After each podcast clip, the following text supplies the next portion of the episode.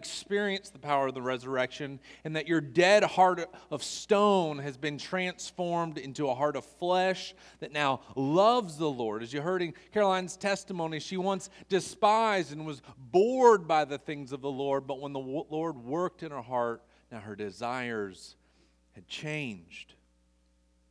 The Christian, we see the world differently than everybody else we see the world through lenses called the resurrection.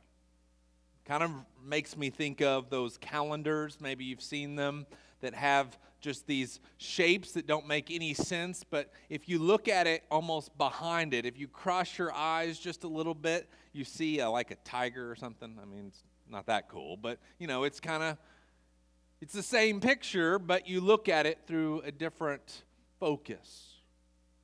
In the same way, we look at life through a different focus and, and through the death, burial, and resurrection of Christ, when we truly see the risen Savior, there's a real sense in which we see the world and we're brought in, as we look into the world that Christ has left us in, we are also brought into a new world, a new reality. That although the world may look at the same events, same circumstances that we do, they do not see what we see. They do not see the risen Savior. And I want to invite you to open up your Bibles to the Gospel of John. We're going to find ourselves in the 20th chapter. So if you're if you're a guest here and you have a Bible, if you don't have one, just raise your hand and someone will run out to the welcome center and grab them one. That would be helpful. But if you want to open up your Bibles to the Gospel of John, it's in the New Testament. It's the fourth Gospel, Matthew, Mark, Luke, and John. 20th chapter. And here, few of the disciples are going to approach the tomb, an empty tomb. They're going to encounter the resurrection, but yet they, they don't understand it yet.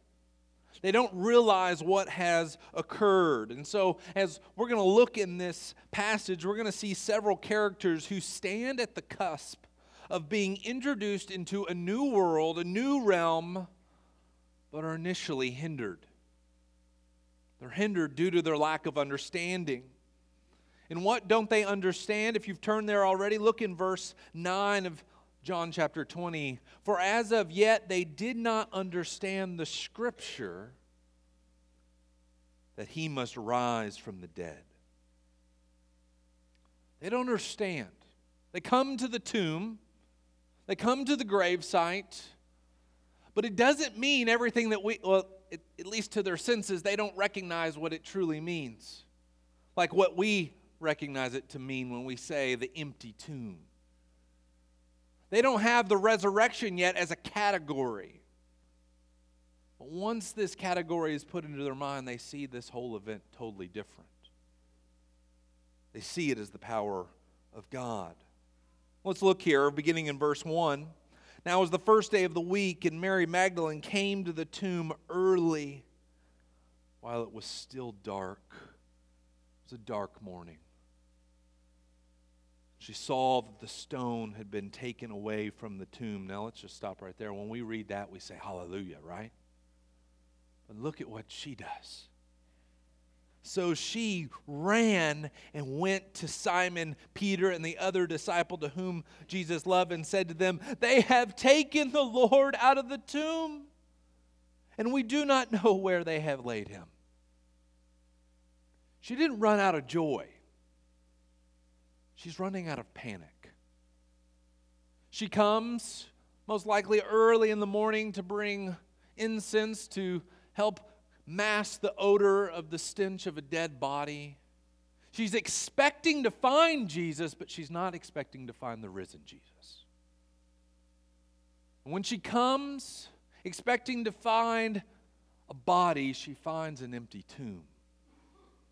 In fact, she has already jumped to such conclusions. She just sees the stone rolled away and she doesn't even bother to look in. She only can reach one conclusion the body of the Lord has been stolen.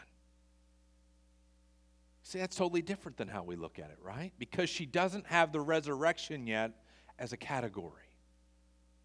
Her mind's blinded. Well, Peter and John are, at least at first, in no different state. Look in verse 3. So Peter went out with the other disciple, and that other disciple's John, who's writing this gospel.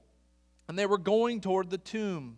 And both of them were running together. And this, too, they're probably running to see. I, I don't know what they think they're going to get there faster and stop the grave robber or, or what, but they're running. And the other disciple outran Peter and reached the tomb first. And stooping to look in, he saw the linen clothes lying there, but he did not go in. That's interesting. John runs there faster than Peter. He gets there, and it's as if he stops at the tomb. He looks in, he sees the linen, the wraps, no doubt bloody, laying there, no body. He doesn't go in, maybe perplexed. What, what does this mean? Why would someone take the body but leave the wraps? Like, you want the wraps if you're going to carry, especially the body of a man who was just crucified. It wouldn't have been a clean body. Why are these linens there? Well, Peter comes slowly behind and fitting with his character, what does he do? Verse 6 Then Peter came following up and he went into the tomb. He doesn't even stop to look in, he just says, I'm going in there. And he sees the same thing that John does, but a little bit more because he walked in. He saw the linen clothes lying there in verse 7 and the face cloth which had been on Jesus' head not lying with the linen, but folded up in a place by itself. And Kind of the idea here is, is that laying there in the tomb were the linens in order. Because if you're going to take a body, you would have to unwrap them, and there'd probably be a pile. And the face wrap, it too would have been in the pile. But no, it's as if the body just floated through. Now we're thinking, yeah, resurrection. Peter doesn't click yet. So, John, verse 8, who'd reached the tomb first, he also went in and, but notice this time, he sees the same thing Peter does, but he saw and believed. Something miraculous happened, and it's, it's as if John's painting a picture that he was a little bit more contemplative. He wasn't as hasty to jump to conclusions. He arrived first, but he, he peered in, he began to look but he didn't go in yet. Processing, what might this mean? And he, he comes in and he too sees the same thing that Peter does, but he believes. What's the big deal about these linens? We should be thinking John chapter 11 when Lazarus was raised from the dead. And when Lazarus is raised out of that tomb, he's still in the linens. And I'm imagining a mummy kind of hopping out Get me out of here. See, when Lazarus comes out of the tomb, he's still in the linens because he will go back to the linens. When Jesus comes out of the tomb, he leaves the linens behind because he will not need them anymore. And I don't know what exactly John saw, how his mind clicked in that moment, but something happened. He saw things differently he believed. He believed. So, in some mysterious fashion, John saw what Peter yet did not. John saw these linens and it clicked. The Spirit of the Lord must have been already working in him, beginning in a unique fashion to open up his mind, to open up his eyes, that he may see and believe. But as we're going to look through the rest of this passage, we're going to encounter three different groups of characters one in Mary Magdalene again, the rest of the disciples, and then we're going to look at Thomas. And as we look at each of these characters, we're going to see how they encounter the risen Jesus. And that their encounter actually is going to change everything. We're going to see that their distress is going to be turned to joy, their fears are going to be transformed into boldness, and their doubts are going to be morphed into belief because they have seen the risen Savior. So, as we look at this passage, we look in verses 11 through 31. I want to invite you. Place yourself in the character's shoes. Think of their emotions that they're going through and, and compare them with the emotions that you might be going through today. Because when we understand and come to know the risen Jesus, when, like John, we truly see and we begin to believe, brothers and sisters, you will be led into the realm of life. You'll see the world differently than the rest of the world does, and you will have hope. However, when we live without the knowledge of the risen Jesus, when we go out and we forget the resurrection, we, we live as if it's not a category, oh, our distresses, our fears, and our doubts will consume us. So I want us to see the resurrection transforms everything. And if you're not a Christian here today, maybe you're, you're a guest and, and you're coming, or, or, or you thought, hey, I need to get in church, it's Easter. Who did you expect to meet today? Did you just expect to see a group of people celebrating something sweet and sentimental, or have you come to meet the risen Savior?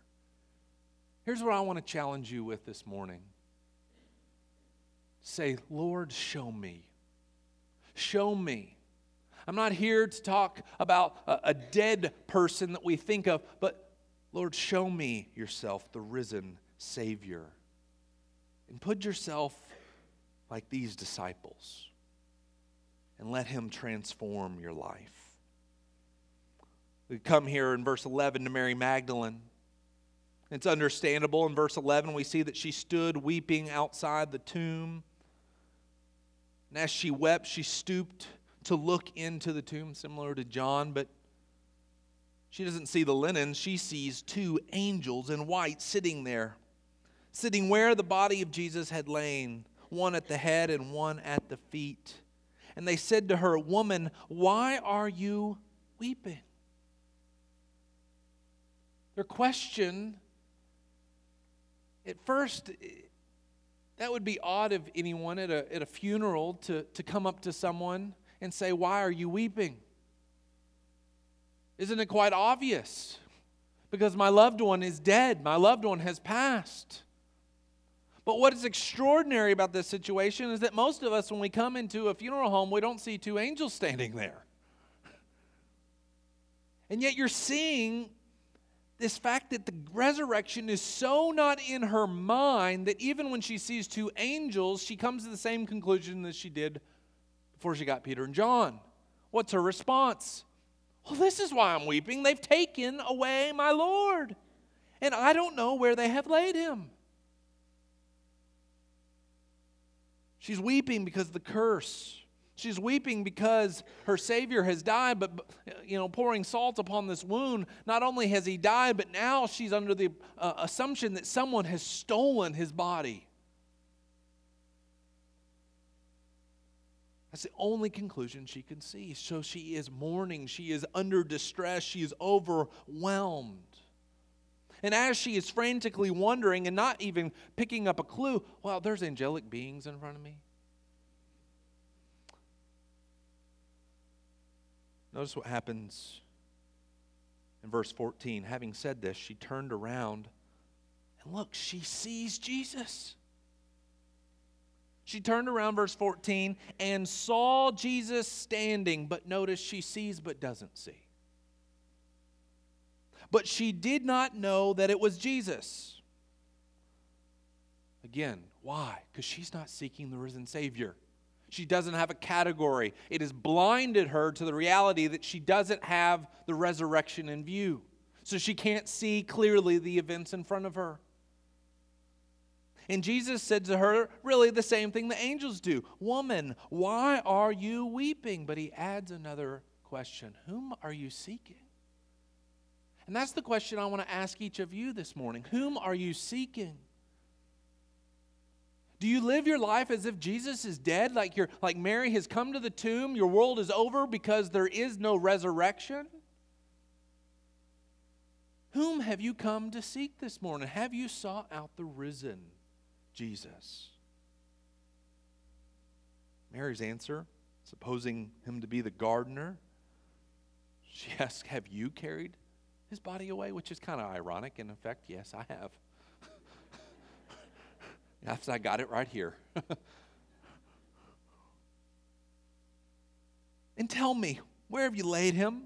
And I'll take him away. She doesn't understand. Curse is compounded here. Curse is saddening, isn't it? Why do you weep? When's the last time you wept? That maybe you, you laid your head down on your pillow at night and the tears began streaming. Maybe it's as you think of a, the death of a loved one, the loss of a child, a home, a job, a friend. Where has the curse taken its toll on your heart? When you just let go and the distress and the mourning overcomes you. And where do you find hope? This is where Mary is at. But everything changes when she hears Jesus. How does she see him? She sees him when he speaks to her. Notice in verse 16 Jesus said to her, Mary. And at that moment, she turned and said to him in Aramaic, Rabboni, which means teacher. She saw, she saw him for who he was. Her eyes were opened. Now she's opened up to a new whole world. Do you hear him calling your name? Have you heard him call your name? Maybe as you reflect on your testimony and you think about how you once walked apart from the knowledge of the resurrection and how you lived life without this category. But you look back at maybe a moment, a season in your life, and you say, I heard my name called. What does that mean? Well, we'll see that in just a little bit later when we get to Thomas. When she turns to Christ, she comes and obviously she clings upon him. She's overwhelmed with joy. Her weeping, her distress is turned to joy. But Jesus says something quite interesting. He says, Do not cling to me, for I have not yet ascended to the Father. But go to my brothers and say to them, I am ascending to my Father and your Father, and to my God and your God. What is going on here? Why doesn't Jesus want her to touch him? And I don't think it's so much that, hey, don't touch me. Think is, the idea she's probably clinging on, oh, Jesus, and holding him tight. And she's thinking, oh, it's going to be how it once was. You walking the streets. Uh, this is all a bad dream. It is all over. In a sense, that is true, but yet his relationship with her has changed. I'm going to ascend to the Father. And it reminds us in John chapter 14 when Jesus says to his disciples, Let not your hearts be troubled. Believe in God, believe also in me. In my Father's house are many rooms. If it were not so, I would have told you that I go to prepare a place for you. And if I go and prepare a place for you, I will come again and take you to myself, that where I am, you may be also. And when Jesus ascends, he has gone to prepare a place for us a new creation, a new home where the curse is lifted, but there's a sense in which even now we're going to see him a little bit differently. So he tells her to go be a preacher. And Mary Magdalene went and announced to the disciples, I have seen the Lord. I have seen the risen Jesus. And she told him all the things that he had said to her. Brothers and sisters,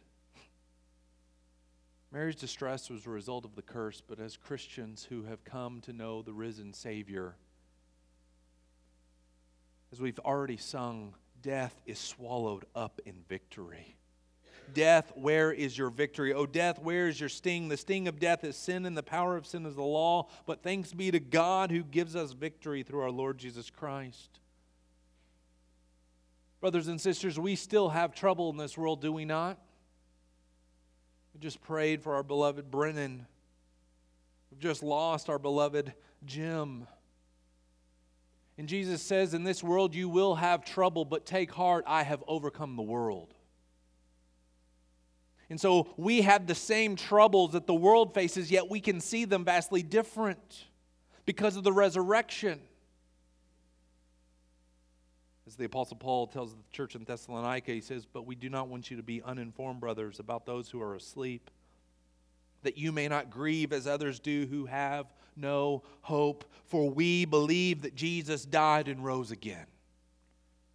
The resurrection takes, uh, takes our mourning, the effects of the curse, and now we have hope, we have joy, because we know that our fate follows His.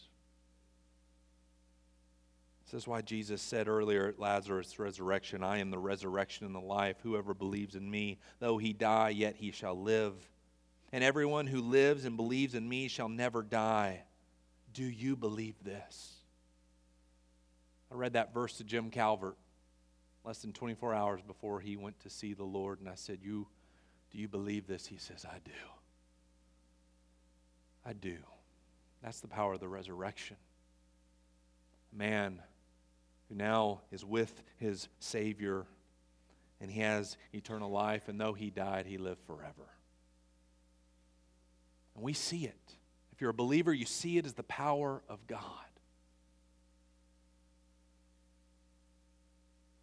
There's another element that we see here as the disciples encounter Jesus. Later that evening, apparently they yet don't believe, even though Mary has come to them. And on that evening of that day, the first day of the week, the doors being locked where the disciples were. Why? For fear of the Jews. Well, why would they be afraid? Well, because their leader just was crucified less than two days before. They've locked themselves up in the room, they're petrified. Fear is overwhelming them. But the resurrected Jesus changes things, doesn't it? Knows what happened. They were locked up there, but Jesus came and stood among them and he said to them, Peace be with you. It's amazing here. Just as he transformed through the linen garments, so they have the doors locked, but now Jesus appears inside with them. And the first thing is they're trembling in their boots. He says, Peace be to you. And when he had said this, verse 20, he showed them his hands and his sides. And then the disciples were glad when they saw the Lord. All their fear is now transformed. We're going to see what it's being used for in just a moment. But it's not quite that they, they get what Jesus has done. And so Jesus said to them again, Peace be with you. What Christ's death on the cross has done, it is has defeated our greatest enemy our greatest enemy, Satan, sin, and death, Christ has brought peace to us. So that we can have hope in this world. As this world is literally crumbling apart from us, we can rest assured that we are at peace with God. And so Jesus says to them, As the Father has sent me, even so I am sending you. Then this interesting thing happens, verse 22. When he had said this, he breathed on them and said to them, Receive the Holy Spirit. If you forgive the sins of anyone, they are forgiven. If you withhold forgiveness from anyone, it is withheld. Jesus is looking forward to the time in Pentecost when the Holy Spirit will come down upon them and they will have power, they will have boldness, and they will proclaim the gospel to everyone.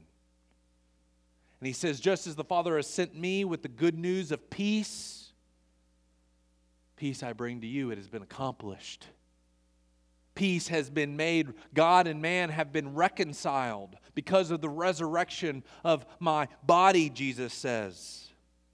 And he says that when you go out, you're going to be proclaiming this peace to everyone you come in contact with. And here's the reality and the weight of this message that if you forgive the sins of anyone, they are forgiven. What does that mean? It means when we proclaim the gospel to people, and we tell them about the death, burial, and resurrection, and they believe, and they see, and they hear, their sins are washed away. But everyone who rejects this message, who does not see and does not hear, they remain in their sins. This changes everything. Disciples aren't going to have fear anymore. We, we've been in the book of Acts. They go out and they begin proclaiming. They go out of the locked doors. So let me ask you what do you fear? Who do you fear? Economic uncertainty, sickness, death, ISIS, corrupt leadership? What do you fear? Here's what we know is the greatest enemy has been defeated on the cross. And so with the writer of Hebrews, we can say confidently, the Lord is my helper, I will not fear. What can man do to me? Do you get the, the when we look at the world through the lens of the resurrection, there are no more locked doors. As we just saw in the video with Barry Rager, he brings his family into one of the most dangerous cities in Indianapolis, and they do not have fear. They bring cookies with their children. Why don't we have to fear? Because God's in control of death itself. And if He can control death and overcome it, then whom shall we fear? I say, well, what if I die? So what? You'll rise again. Where is the sting of death? It's taken away. John says this to encourage the saints in Asia Minor and in the book of Revelation, and he tells them that they are to conquer the evil one by not loving their lives even unto death. That's exactly how Jesus conquered death and Satan. He died. You look at that with worldly eyes, you say that's a failure. That's, that's heartache. That's, that's brokenness. But as we sang right before I got up here, it's the power of the cross. If you see it with the resurrection in view. Your fears are now transformed into boldness. Some of you are saying there, yeah, but I don't believe. Or I doubt. I, I don't see this. Well, you're not alone. Look in verse 24. Now, Thomas, one of the twelve, called the twin, was not with them when Jesus came. That's all of us, right? We were not with them when Jesus came, right? Maybe you've said this, and so you've heard about it. Maybe you're listening to me right now and you're saying, I wasn't there. And here I am hearing you. Well, I'm not going to believe unless I see in his hands the mark of the nails and place my finger on the mark of the nails and place my hand into his side. I will never believe. That might be the case. Unless he shows up right here, I'm not going to buy into this Christianity deal. Think of Chris Tyler's testimony last Sunday.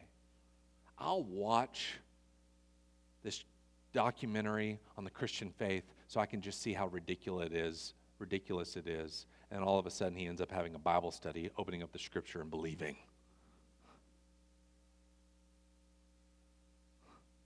I won't believe unless I see some proof.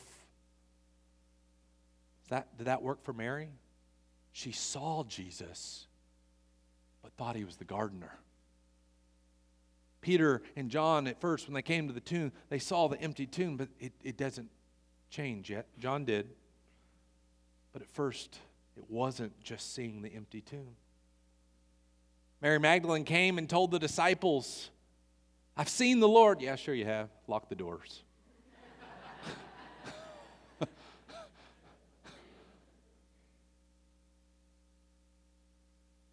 Thomas's closest friends, the other 10, Judas is gone by now. Hey, we've seen him. He was here. Uh, yeah, right.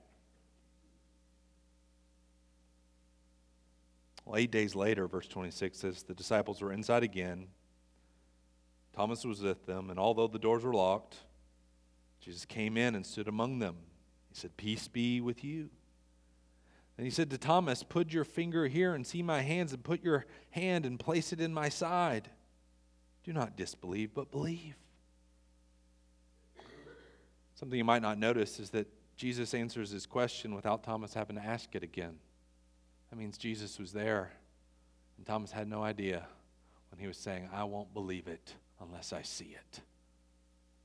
I might be saying, Yeah, but he showed up. Thomas does confess. He says, My Lord and my God. He gives the great confession. And Jesus says to them, Have you believed because you've seen me? That's a question. Is that really what would make you believe if you saw him? I mean, Jesus raised Lazarus from the dead. And you know what the response of the Pharisees were? Let's kill this guy. Mary sees him at the tomb with two angels, but yet doesn't recognize. What changes? When he, she hears his voice, when he calls you, when he opens your eyes to see, like John, who saw the same linens that Peter did, but something clicked. There's something supernatural that has to happen. So, is it because you saw me, Thomas, that you really believed? No, it's because I've revealed myself to you. He says, Blessed, this is Jesus, blessed are those who have not seen and yet have believed. And I think, unfortunately, our Bibles put a little break here, but you should just keep going. And this isn't Jesus' words, but John giving some comments on it. It's the rest of the kind of the purpose of all this. He says, Now, Jesus did many other signs in the presence of the disciples, which are not written in this book. But these are written so that you may believe that Jesus is the Christ, the Son of God, and that by believing you may have life in his name. How do you hear him call your name? Open up the book. The resurrection changed your doubt into belief. Just as Chris Tyler gave his testimony last week, I didn't plan that, but thank you for giving your testimony. I don't believe, but he opens the book and he hears.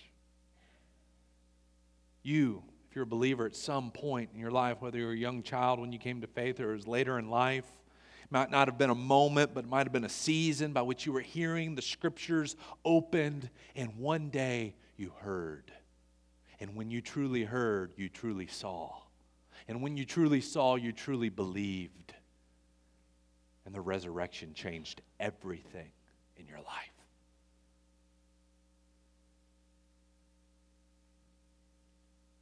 For me, I was sitting in my college dorm room. A girlfriend had broken up with me. My world was over. Most people gain the freshman 15. I lost 15 pounds. I hadn't eaten in two weeks was failing out of my classes. All I had was this blue and purple teen Bible that I'd gotten at some point. I opened it up. I started reading the Gospel of Matthew. If you know how Matthew begins, it starts with genealogies. but by the end, I'm weeping. And I heard my name. My eyes were opened. My life was changed. Many of you have the same story, just different events, right? So, my question is who do you seek this morning? Brothers and sisters, if you're already a believer, let me encourage us. We don't live this world as if Jesus is still in the tomb. Yes, there will be trouble in this world, but take heart, Jesus says, I have overcome the world. I've taken everything it has. I've borne your sin. I've taken death to its fullest, and I am here to live another day. Not just one, forever.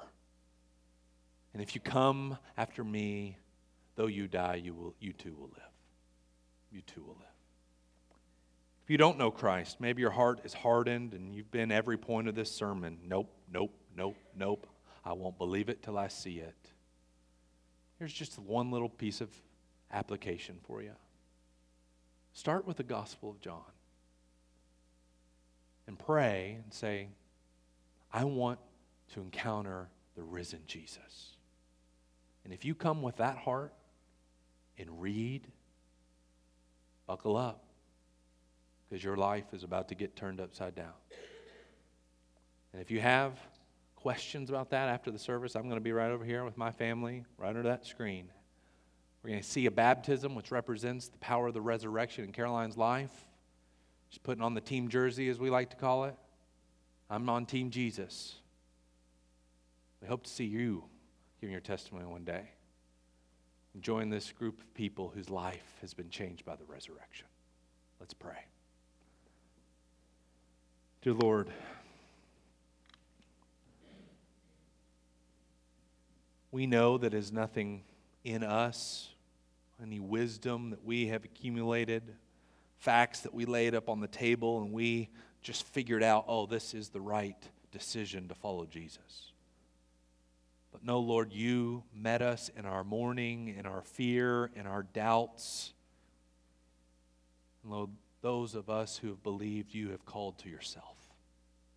And we thank you for not leaving us in the darkness outside the tomb. But Lord, the morning star has rise, risen, the sunbeam has shined, and the light of the gospel has shined in our hearts that we may believe. And we thank you. And Lord, I pray for anyone here who has a hard heart of stone. Lord, I'm not worried about them because I know that you have raised yourself from the dead and you can change their hard heart of stone. And I ask that you would do that right now, that you would melt down the hard hearts. And as you say, whoever wishes to come to me, I will give them rest. May they find rest this morning.